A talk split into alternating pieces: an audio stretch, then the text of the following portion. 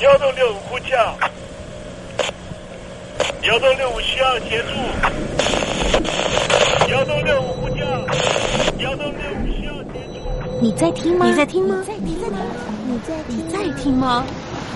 人生如航行，去与返，载满多少故事？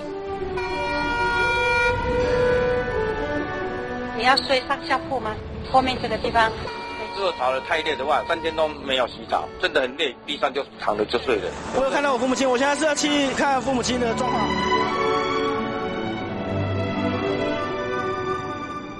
聆听故事湾，让每个故事找到属于自己的码头。我到了那儿以后，我们就往妈妈家去。我一到那边，就感觉我妈妈已经她能够活活下来都不容易。我知道，他没他没跟我讲，我也不敢问，好好苦。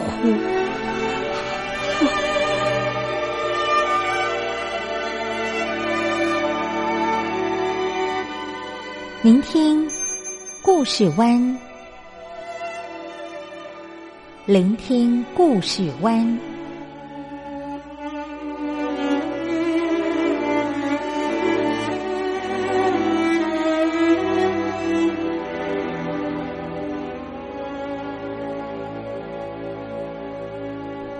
故事总有一个停泊的港湾。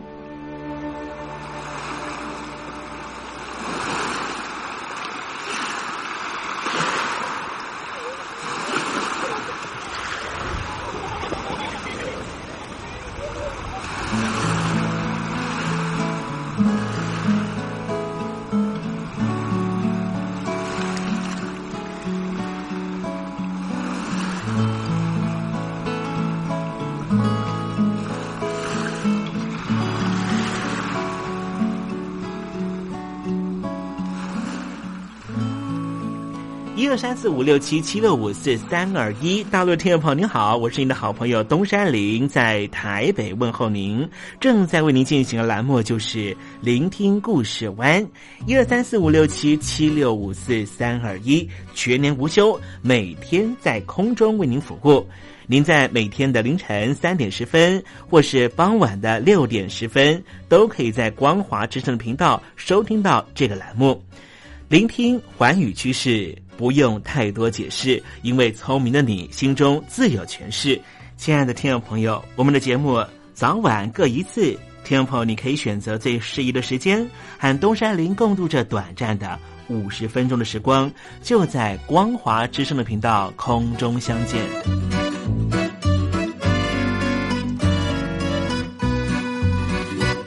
听众朋友，收听、聆听故事湾东山林的节目，到底能够听到什么样的内容呢？尤其啊，我们环宇全世界，焦点放到神州大陆啊，光是整个中国大陆呢，就有将近九千家不同的大大小小的电台了。我们的节目到底有什么不一样的地方呢？嗯，让东山林自吹自擂一下吧啊。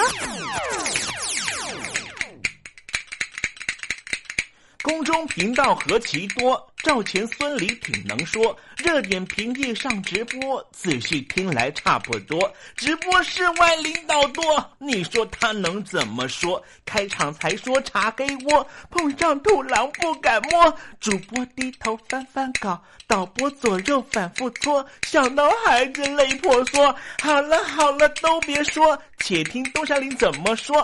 东山林不是红太狼，也不是那喜羊羊，亲亲海上一叶舟，才能自在自在说。客官呐、你拉把椅子随便坐，袒胸露背床上卧，怎么自在怎么做，就当这是自己家，自己家。睁大眼睛，show time！Hello，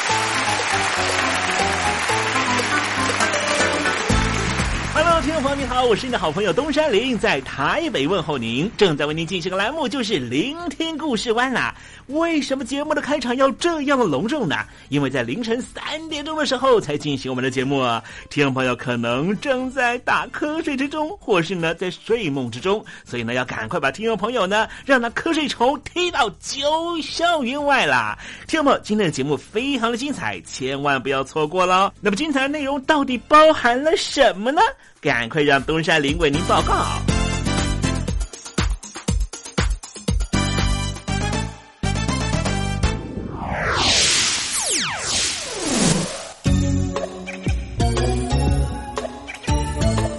星期二，星期二，猴子肚子饿。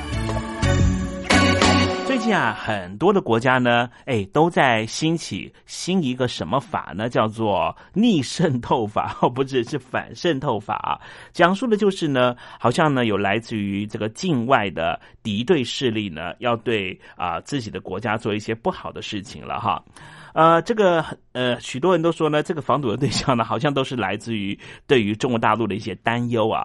所以呢，到底中国输出了什么东西哈，让这么多的国家害怕？待会我们在时政你懂得的环节里面再跟听众朋友介绍啊。那么今天节目的下半阶段要为您进行的环节就是电台推荐好声音。世界说大就大，说小就小，就算你我有天生的约定，也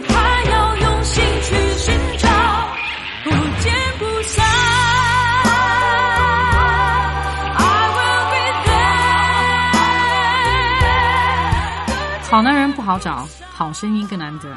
海峡两岸的朋友，好久不见，我是柯一敏 Mindy。无论你在哪里，正在做什么，我都愿意为你加油。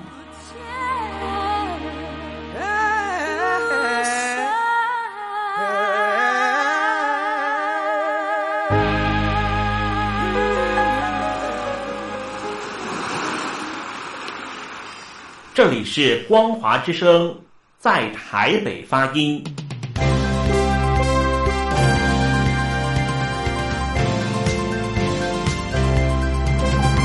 现在，请习近平同志讲话。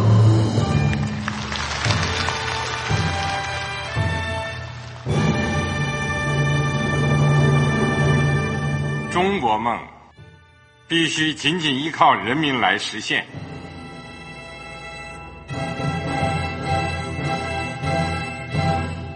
好国民得关心家事、国事、天下事。呃，谢谢发言人。我们注意到，现在那个外面有很多关于前中央政治局委员周永康的一些消息和报道。我不知道发言人对这个事情有没有什么可以呃透露、可以披露的。国家对于公事啊，不是什么东西都要公示的。我只能回答成这样了，你懂的。作为天津市来说，每年要偿还的这个公路建设的贷款量有多大？哎，这个郝国民这个偿还的得回避时政敏感议题。因为他这个这个事儿，我就不好再说太细。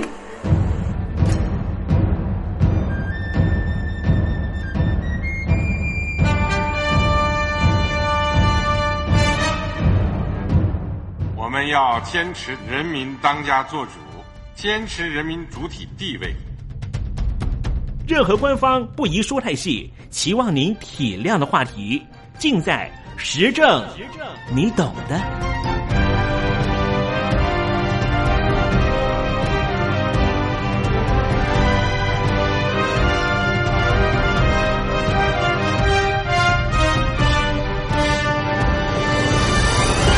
我只能回答这样了，你懂的。那些官方无法为您说太细的事情，就让东山林为您详细的说明白。天婆早上好，晚上好，正在为您进行的栏目就是聆听故事湾。此刻为您进行的环节就是时政，你懂的，一同关心焦点话题。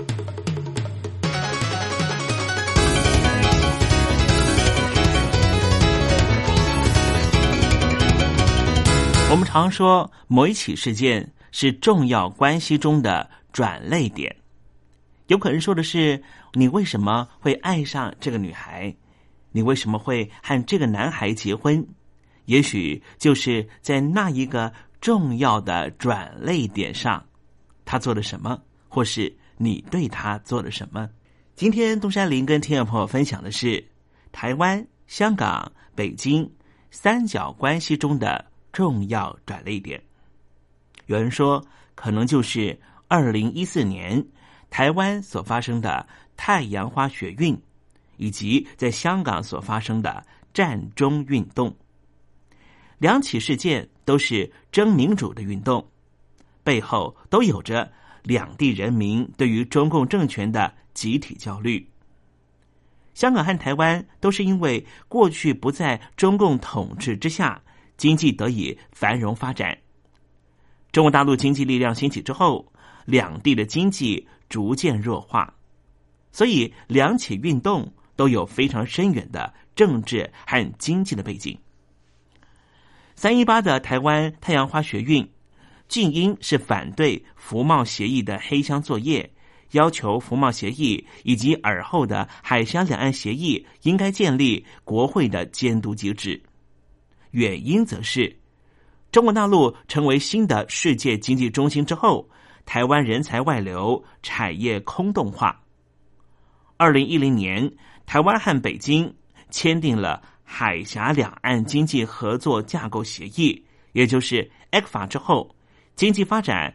并没有像马政府原先所宣称的一样，也就是并没有所谓的北京当局让利改善全体台湾经济架构。中国大陆经济力量兴起之后，对于台湾的基本政策就是以商为公，以经促统。台湾民众认为马政府似乎无力防范。太阳花学运是由年轻时代发动。得到中生代以上相当普遍的声援和同情，反映出台湾人民面对北京当局强大的经济力量的集体焦虑、恐惧，遭到中国大陆经济上的宰制之后，将进一步受到政治上的钳制。年轻世代发出怒吼，要求他们的未来不应该由现在的中老年人主政者来决定，而香港的战争运动。主要诉求就是二零一七年香港特首能够普遍直选。运动在二零一三年就开始酝酿，经过长期的策划，二零一四年八月三十一号，中共人大正式为二零一七年香港特首选举定下框架，也就是由提名委员会让各界人士来组成这个委员会，特首的候选人是两到三人。必须获得提名委员会过半委员的通过同意，才能够参选。由于中共势必要操控提名委员会，特首选举完全是假民主，和香港人普遍所期望的真正民主普选有非常大的落差。二零一四年九月二十八号，占领中华运动正式启动，要求撤回人大落闸的决定。在九七回归以前，香港人就有严重的集体焦虑。九七大限之说，充分说明香港人对于回归北京没有任何期待。在那个时期，香港的很多电影充分反映出香港人内心的挣扎。战争运动是九七回归集体焦虑的延续。是对中共政权违背“一国两制”五十年不变承诺的强烈抗议。战争运动除了民主诉求之外，背后还是有民生经济的因素。香港原来被誉为“东方之珠”，被视为美食天堂、购物天堂，但是在回归以后，香港经济每下愈况。为了拯救颓圮的经济。二零零三年，港府推出投资移民政策，希望吸引富商携带资金来香港定居。结果，大量的大陆投资客大方流入，十一年之内，香港的房地产翻了四倍以上，正可谓是香港居大不易。战争运动是香港人在政治经济双重压力之下发出的怒吼。不光如此。大量的陆客到台湾、香港观光，也使得两地的民生旅游品质受到影响。台北的故宫、阿里山、日月潭这些著名的景点，都已经被陆客占据。台湾人都说大陆观光客太多了，不敢再去那些地方。在北台湾的野柳自然风景景观女王头，怕被陆客破坏，设置了管理人员进行管制。因为先前有陆客摇着女王头，要让女王头摘下来。在太平洋的海滨有野生的珊瑚礁，大陆观光客硬是把它摘下来铲出去。当地的旅游管理人员制止的时候，还遭到大陆观光客说：“要不然你们就不要开放观光。”而在香港，因为陆客涌入，导致民生物价上扬。大陆观光客一度到香港抢购婴儿奶粉，害得香港父母买不到婴儿奶粉。香港人都说，他们感觉被一波又一波涌入铜锣湾和尖沙咀的观光客被逼到必须搬离自己的香港家园。台湾和香港两地都陷入同样的政治、经济、民生困境。北京当局软硬兼施，步步进逼。利用台商购买具有影响力的报纸，并且开始进军有线电视系统网络。从中国大陆过去的统战历史来看，台湾和香港两地的一些政治人物、商人、社会各界人士、各种社会组织，早就已经成为中共的统战工具。他所进行的渗透，绝对超乎香港人和台湾人的警觉层次。另一方面，北京当局官方对外强硬表示，香港问题不需要外人说三道四，公然指出中华民国的总统不过就是地方头头，毫不掩饰中共的霸道和霸权心态。中国正以新兴的资本主义国家向世界昂首阔步。十九世纪，西方帝国主义者夹其资源、经济、军事力量向外扩张。北京当局会不会成为二十一世纪新的帝国主义国家、新的霸权呢？谁也无法预料。英国、美国帝国主义者虽然对殖民地带来压迫，但是也带来另外一种文明。资本主义经济伴随着民主制度、人权观念、清洁卫生习惯。道路建设等等，已经成为被殖民地人民倾羡仿效的事物。中国成为资本主义的经济强国之后，究竟要输出什么样的文明呢？在科技发展上，它是著名的山寨王国。中国大妈在世界各地旅游，一掷千金，向世人炫富。陆客所到之处，大声喧哗，不守秩序。他的文明完全是跟不上经济发展的脚步。北京领导人习近平似乎已经意识到，作为经济强国，必须在文化上有所提升。但是在搞了那么多年革命之后，尤其是经过沸沸扬扬的文化大革命之后，究竟能够建构出什么样的文化呢？二零一三年十一月。习近平在考察孔子故里山东曲阜的时候，轻描淡写的提到，文革伤害了传统文化。二零一四年十月，习近平在中共中央政治局主持国家治理第十八次集体学习的时候，进一步指出，中华优秀传统文化是中国最深厚的文化软实力，要重视中华传统文化研究。继承和发扬中华优秀传统文化。习近平说：“我们共产党人是坚定的马克思主义者，我们党的指导思想就是马克思列宁主义、毛泽东思想和中国特色社会主义理论体系。要培养中国精神，必须一面坚持社会主义核心价值体系。”另一方面，要继承和弘扬传统积极向上、向善的思想文化，但是习近平所宣称要建立的文化价值体系却是非常错乱的。文化大革命和马克思主义的斗争观念息息相关，并不是出于偶然。奠基在马克思阶级斗争观念的社会主义，究竟要如何和传统以儒学为主体的中华文化结合呢？从二零零四年开始，北京当局在世界各国大学设立孔子学院，向世界推广汉学，增进各国对中国的了解。但是，这一个以孔子命名的学院，实际上是中共海外宣传机构的一部分，是中共的统战组织。统一战线源自于马克思、恩格斯、列宁的主张，是共产国际为了实现无产阶级专政的革命手段。统一战线的精神在于无产阶级专政的目标是明确而坚定的，联合一切可以联合的力量以实现这个目标。说白了，就是为了目的可以不择手段。这和孔子讲求的仁义道德思想是完全冲突的。借由孔子之名来进行统战，充满了思想上的错乱和讽刺。孔子学院不过是中共统战的一小部分。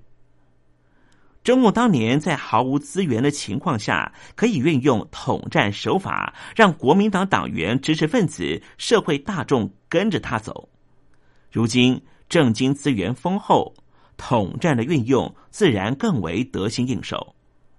然而，如果把中华传统文化当作是发展社会主义国家的垫脚石，把汉语、汉学和中国文化作为达成政治目的的统战工具，这样的中国精神，只是为了巩固政党的统治，实行扩张主义。实在看不出它具有什么样值得称赞的文明。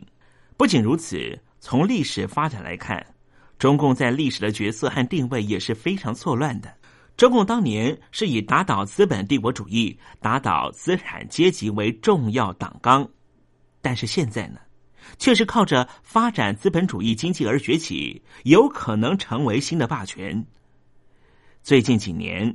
中国大陆累积万贯家财的大商人比比皆是，如果有所谓的资产阶级，也远比他们当初进行革命的时候更为强大。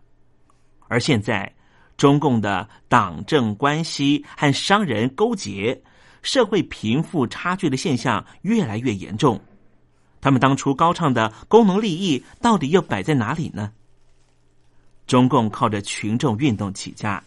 现在他却害怕群众运动，不断想如何的镇压这些反政府人士。中共在经济上已经彻底走向资本主义的道路，却坚持它是社会主义的国家。中共建立以来，所有所谓人民会议、市民会议、人民代表会议，表面上都是各界代表组成，实际上。却是由党组织指派，他不敢实施真正的民主选举，因为怕无法控制局面，危及政权。中共扮演非常错乱的角色，在资本主义化的今天，他要如何面对过去的无产阶级革命、文化大革命的历史呢？这个以人民共和国命名的国家，要如何面对人民对人权、民主的要求呢？人权。不是天上掉下来的礼物。台湾历经长时间的威权统治，在许多党外人士的奔走之下，逐步走向自由民主，人权才逐渐受到重视。如今，人权已经被视为理所当然。台湾人民庆幸自己的选择，选择站在自由、民主、人权和历史的一边。台湾人民过去数十年来追求民主人权的努力，获得国际社会的肯定。他也赋予台湾拥有国际人权规范以及捍卫人权自由的神圣责任。反观中国大陆，目前虽然是全球第二大经济体，但是对于自由、民主、人权和观念与态度，仍旧被其他先进国家诟病。美国在大陆崛起的过程中。对中国大陆唯一能够批评之处，就是中共的人权议题，因为民主和人权早已是人类的普世价值，任何统治者和政权都无权侵犯，即便是为了维护社会安定和生活秩序，也不能够以牺牲人民的权利、人权为代价。习近平说：“如果全盘否定毛泽东同志，那么我们的党还站得住吗？我们的国家社会主义制度还能够站得住吗？那就站不住了，站不住一定会天下大乱。所以，习近平说两个不能否定论，也就是改革开放前后的两段历史时期不能够相互否定。这是中共官方对其历史论述的定调。但是，中共当局的领导人不是不知道。这种矛盾错乱会让他们自己站不住脚，但是为了政权，也只好坚持两个历史阶段都是正确的。中共不敢面对自我，不敢面对历史，然而历史终究会做出评断。我们不希望见到中国成为新的帝国主义者。然后再告诉世人，两个历史时期不能够相互否定。我们也正看着中国崛起之后，对于人类文明有什么样的重要贡献。可千万不要以统战中心的文化价值去行作现在的中国形象。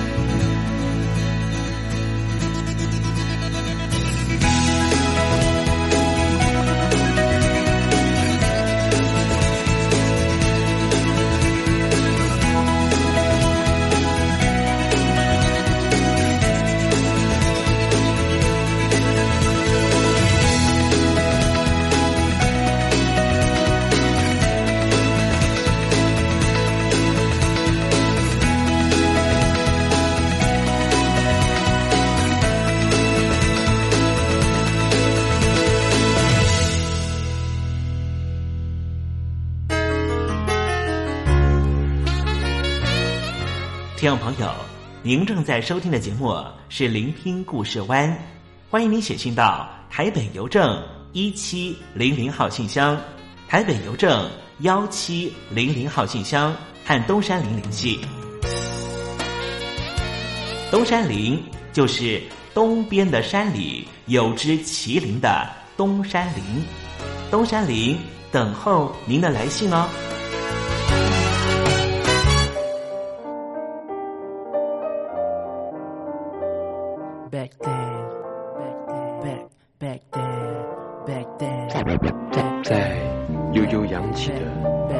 声里，我忍不住想告诉你一段用青春岁月谱写出来的故事，故事，故事，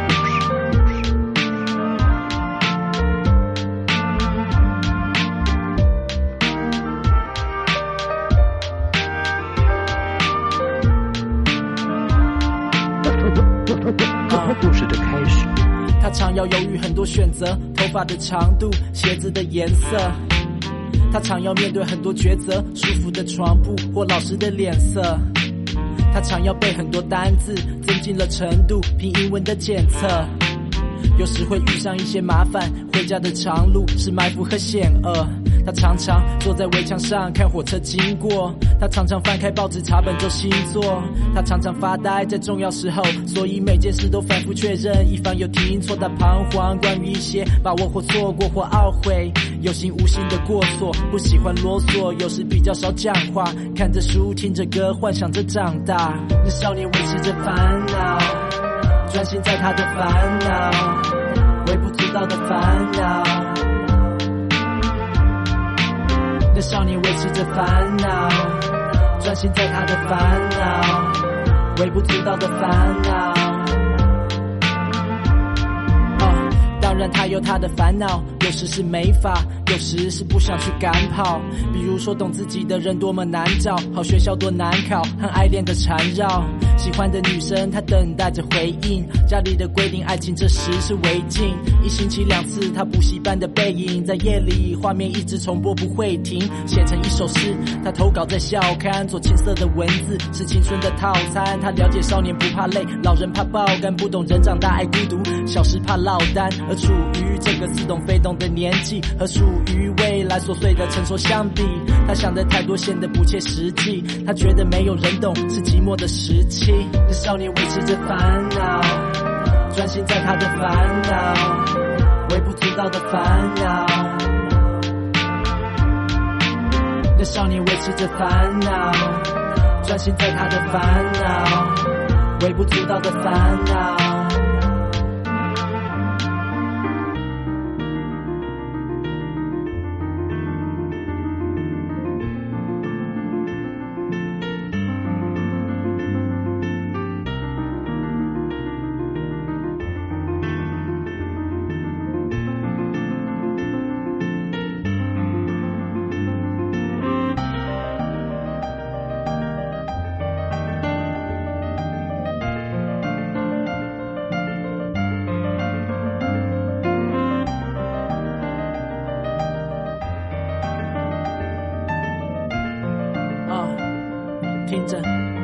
听着，他多想跳过现在的生活，没想过多年后，却发现这成为乡愁。他很在乎承诺，没想过多年后，没比较多联络。他还不能看透心里的妒火，在多年后都只是路过。他还没法挣脱，懂的词不多，没法去对谁诉说。他想复制成熟的样板，没想过会感叹流逝的浪漫，期待幸福和美满，没想过有天再写和遗忘爱情的遗憾。他也没想过会当过坏人，没想过会怀念懵懂和单纯，只单纯的专心在他的烦恼，微不足道的烦恼。那少年维持着烦恼，专心在他的烦恼，微不足道的烦恼。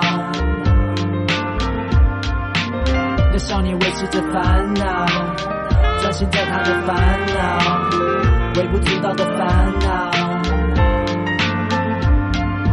那少年维持着烦恼，专心在他的烦恼，微不足道的烦恼，微不足道的烦恼。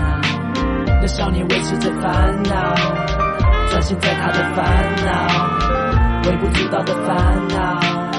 微不足道的烦恼那少年维持着烦恼，微不足道的烦恼，烦恼。少年维持着烦恼，专心在他的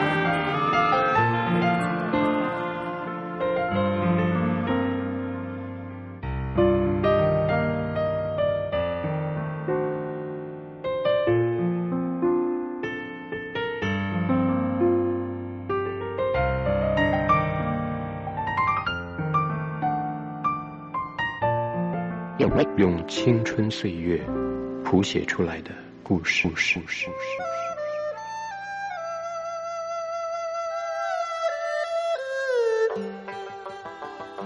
这是两岸中国人都喜欢的一首歌。小城故事多，充满喜和乐。如果主持人播错了速度，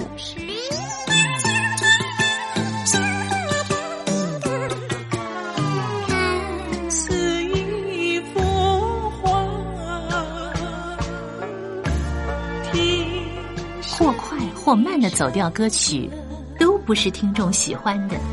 人生境界真善。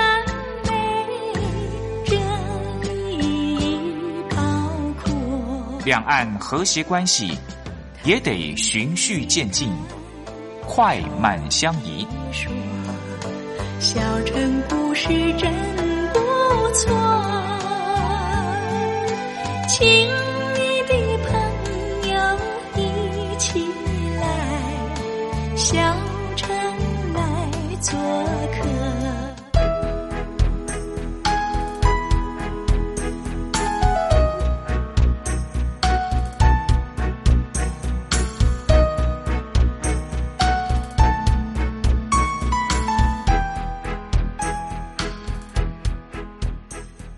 生活中少不了知性的真，生活中少不了理性的善，生活中也少不了感性的美。光华之声，永远陪伴您，生活在真善美的世界。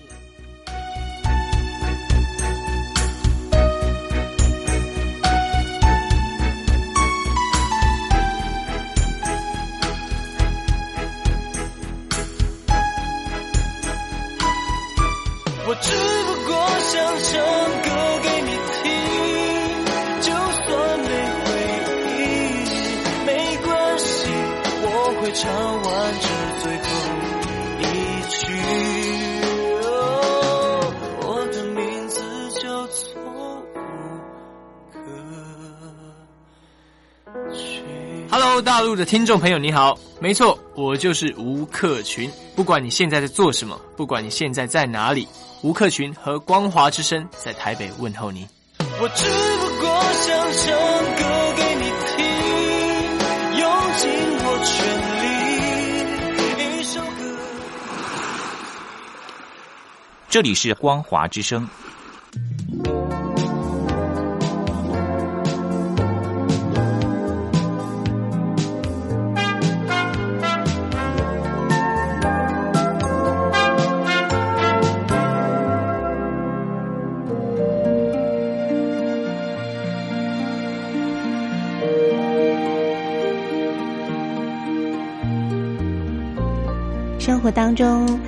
许多令人难忘的好声音。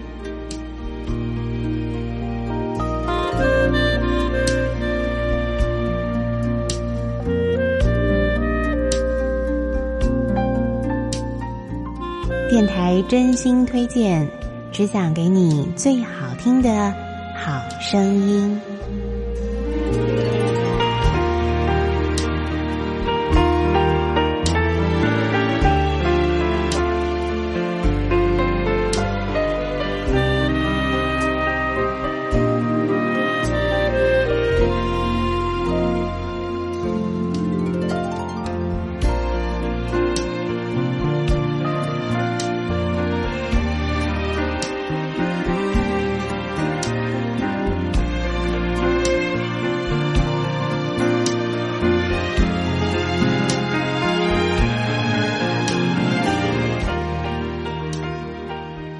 朋友再度收听电台推荐好声音，我是冯安。今天为您所推荐的专辑呢，是一张古典沙发的音乐专辑哦。那么这是一张沙发音乐，不过呢，它却呃选用了非常知名的、有数百年历史的古典名曲呢，当做它的主要旋律哦。但是呢，却加入了许多流行音乐的元素。那么这张古典沙发专辑呢，是由德国非常著名的前卫摇滚团体金牛座的主唱兼吉他手齐维马丁呢，他所创造的是上音乐哦。那么他把他多年的这个流行音乐的功力呢，啊，加到了这古典名曲当中哦。所以我们可以看到，在我们非常熟悉的古典音乐当中呢，还加入有这个呃都会节奏、爵士、电音，还有人声这样多元的音乐元素哦。那么造就了这一张非常特别的古典沙发专辑。好，现在呢，我们就来欣赏啊专辑当中的第一首曲子，是改编自柴可夫斯基的《天鹅湖》。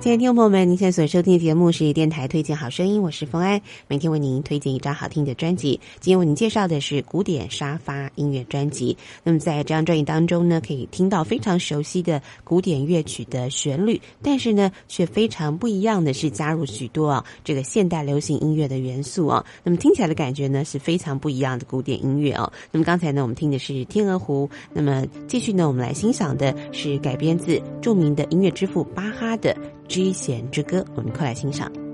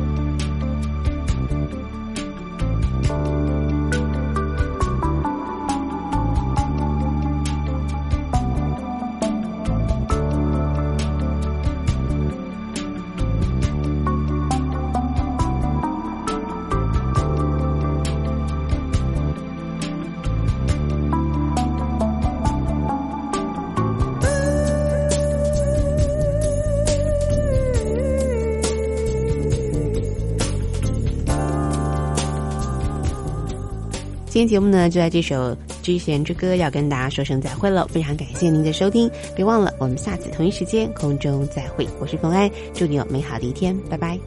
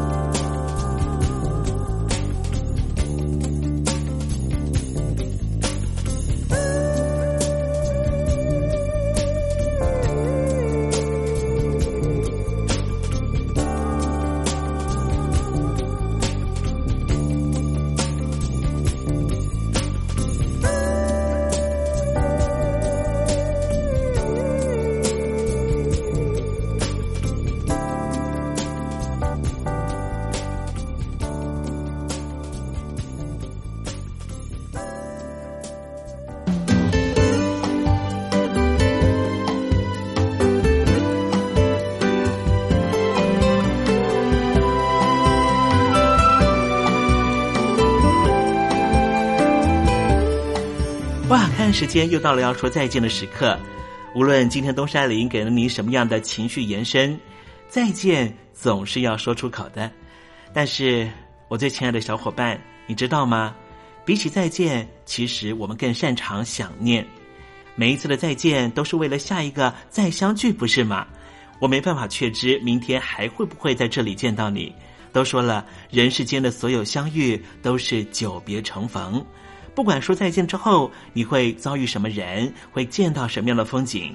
如果你愿意的话，东山林每天都在这里等你，再请您和我分享你的一路精彩，好吗？再见了，我最亲爱的你，我们不见不散，拜拜。